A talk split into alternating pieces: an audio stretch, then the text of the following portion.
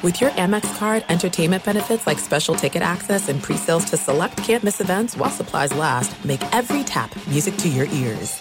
MTV's official Challenge podcast is back for another season. And so are we. I'm Tori Deal. And I'm Anissa Ferreira. The wait is over, guys. All Stars 4 is finally here. And this season takes it to a whole new level. Old school legends, modern power players, and ex lovers are all competing in Cape Town, South Africa for the prize of $300,000. And we're going to be right here along with you fans, covering every episode on the podcast. Listen to MTV's official Challenge podcast on the iHeartRadio app, Apple Podcasts, or wherever you get your podcasts. If you love sports and true crime, then there's a new podcast from executive producer Dan Patrick and hosted by me, Jay Harris, that you won't want to miss. Playing Dirty Sports Scandals. Each week, I'm squeezing the juiciest details from some of the biggest sports scandals ever. I'm talking Marcus Dixon, Olympic gymnastics, Cain Velasquez, salacious Super Bowl level scandals. Join me on the dark side of sports by listening to Playing Dirty Sports Scandals on the iHeartRadio app, Apple Podcasts, or wherever you get your podcasts. Trickeration. Welcome to Trickeration, a production of iHeartRadio. Welcome to Trickeration, the number one show about deception in sports, and your spot for honest conversations about dishonest acts Schemes, hoaxes, pranks, trick plays, we cover it all here. Last week, we spoke with a St. Louis man who had a million dollar fantasy football treasure stolen from him, and also with a Milwaukee Brewers coach who pranked the veterans into thinking their rookie pitcher was an actual assassin. Hard to believe, but true, so check that one out if you missed it, as well as everything else lurking in the archives. This week, we've got two tall tales for you. First, a Thanksgiving themed story in which one of the greatest players in NFL history knocks the stuffing out of an undrafted rookie, and later, an old training camp prank involving the most beautiful woman in the stands, an abandoned house, and a cactus plant. All right, enjoy the show.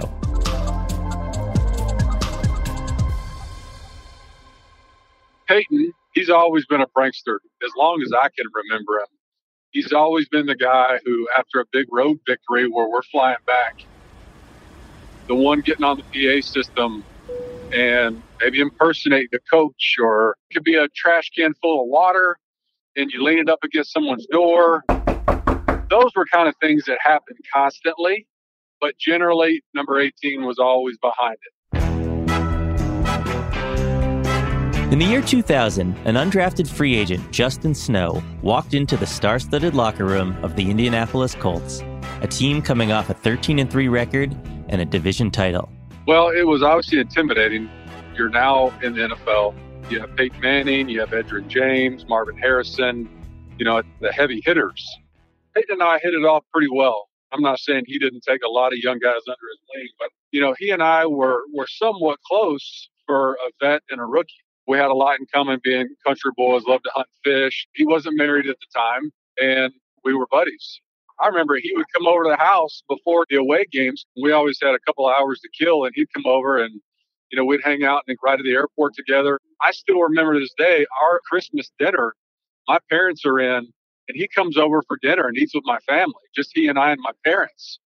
The genuine friendship between the veteran and the rookie made Snow even more unsuspecting that some Turkey Day tomfoolery was in the works one of the equipment guys walked around and put a copy of a free turkey at the local grocery store. You get a thirty dollar turkey. I'll you know, I'll, I'll let my mom cook it up.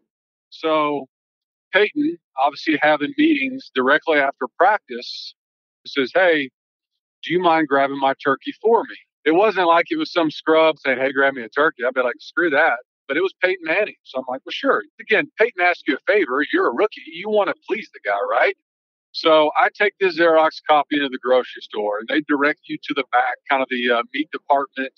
So you go back there and I say, Hey, I'm here for the uh, free turkey. I'm a Colts player. Show them what they left in our chair. And there's a gentleman in his little white coat. He says, Well, I can give you yours, but in order to get Peyton's or anyone else's, you have to do some sort of a touchdown dance. So at the time, the girl I was dating was with me. Her name was Amy. I said, Amy, I'm not going to dance for a turkey. I'll just get Peyton mine or whatever. And she's like, come on, Justin, just play along. You can dance. So I turned around. I'm Like, all right, let's do it. So the guy at the counter, he plays, you know, the Monday night football theme song. So I start doing my dance. I'm not saying I have skills by any means, but I could dance a little bit, right? So I was getting into it. Yeah. And what dance did you do? You remember the Dirty Bird that uh, the Atlanta Falcons running back? It's like Jamal. Jamal Anderson. Jamal Anderson. You know how he did kind of the Dirty Bird where he's pumping his fist up and down, he takes it to the side, he's kind of doing a little something with his legs. That's all that I did. And it, would be one thing if I did it for maybe 10 seconds, but I carried that sucker out and sold it for probably, I don't know, a good 30 seconds to a minute's worth. and, and what did Amy think at the time? Did she say anything like, wow, you really went for it? No, she's in the background just laughing her head off the whole time. And, you know, when I'm done, she gives me a big hug. And like the guy at the counter, he says, Man, that was awesome. Great job. I appreciate you playing along. Here's your extra turkey. So what I do is I take both bags now and I take his back to the locker room, put it in his locker because he's still in meetings. And then I, of course, take mine home and I just put mine in the refrigerator. I never opened it up. So I think nothing else of it whatsoever. Well, the next day is Thursday, Thanksgiving Day. And we always start the day with a team meeting. I'm going in this meeting thinking that I've done a good deed for somebody.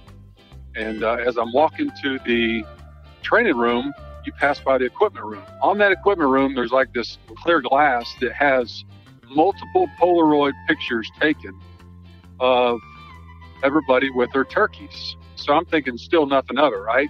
So anyway, we get to our team meeting, and at the time it was Jim Mora, and he's given his talk about the previous practice and you know just kind of a breakdown, right?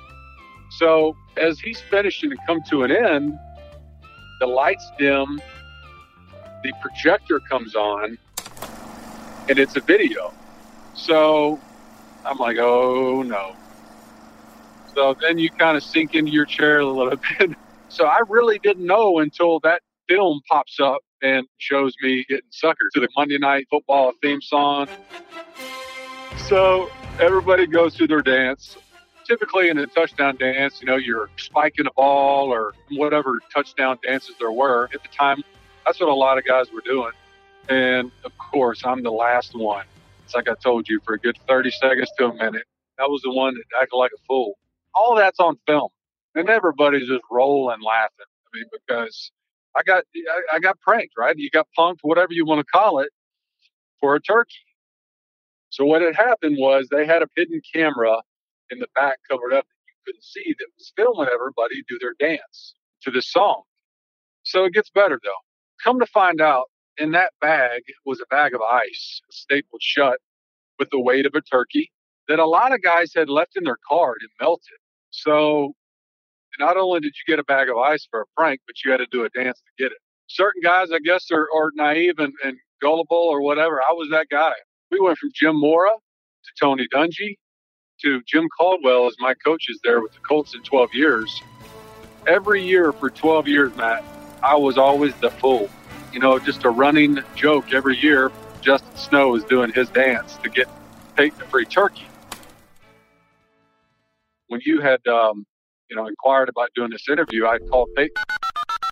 I said, "Hey, man, this guy's asking to do this interview. So he's like, man, I still got that in my in my archives at home. And he's like, that still to today is probably one of the greatest pranks of all time.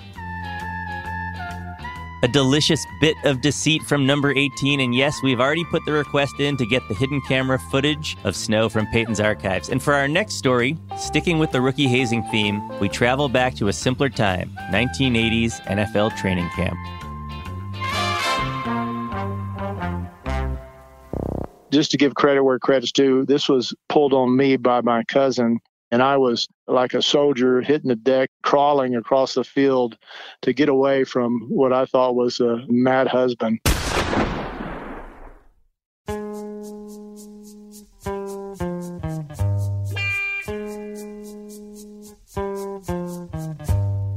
While with the Colts and later the Miami Dolphins, Hard hitting safety Lyle Blackwood spearheaded the initiation of the first year players on the team. We usually had two to three guys that we would be talking to, and there were some higher profile rookies, but most of them were middle range. Lyle and the veterans would point to a beautiful woman in the stands and tell the rookies she was a huge football fan.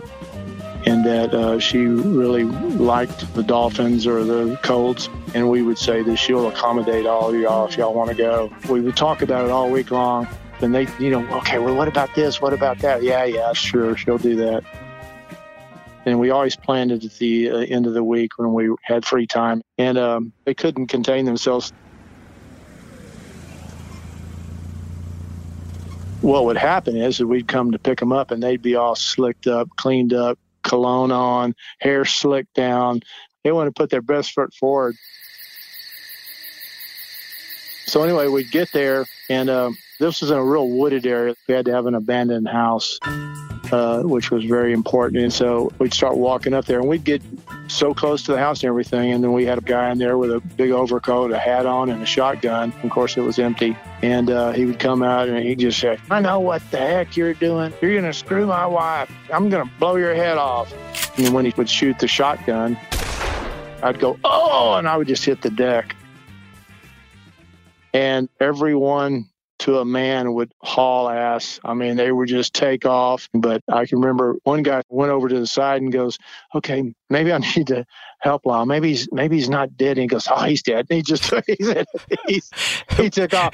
But he, he, and he, thought, he, thought you were dead. Yeah. Uh, and uh, Wait, when you were you were playing dead, yeah, I was just playing dead. Yeah. and he just left you there. Oh yeah, he just left me there. Well, he thought for a moment, and then he said, "Oh, he's dead." he just took off. And I remember he jumped the fence, and he was running through a cactus patch to get away from what he thought was a, a mad husband.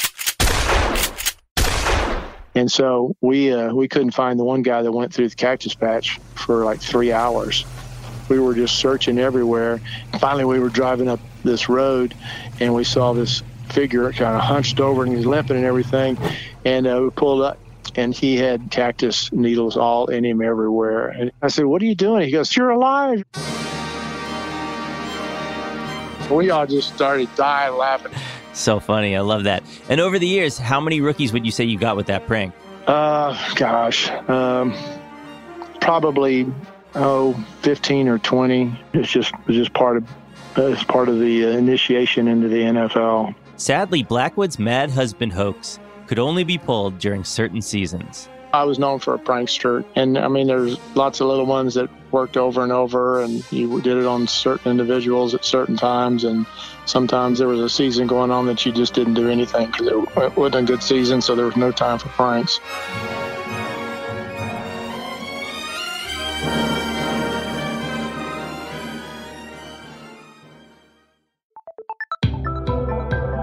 All right, that is it for today. A big thank you to Justin Snow and Lyle Blackwood for sharing these great stories, and a special thanks to the listeners for taking the time to rate and review the show. If you haven't already, please do so. And also, if you have any ideas for future episodes, please email the tip line at trickerationnation at gmail.com. And as we do every week, we check in with the legend, Chris Mad Dog Russo. Chris, how'd we do this week? Maddie, good job. Keep up the good work, pal. Thanks, Chris. All right. Talk to you guys next week. Trickeration is a production of iHeartRadio. For more podcasts from iHeartRadio, visit the iHeartRadio app, Apple Podcasts, or wherever you listen to your favorite shows.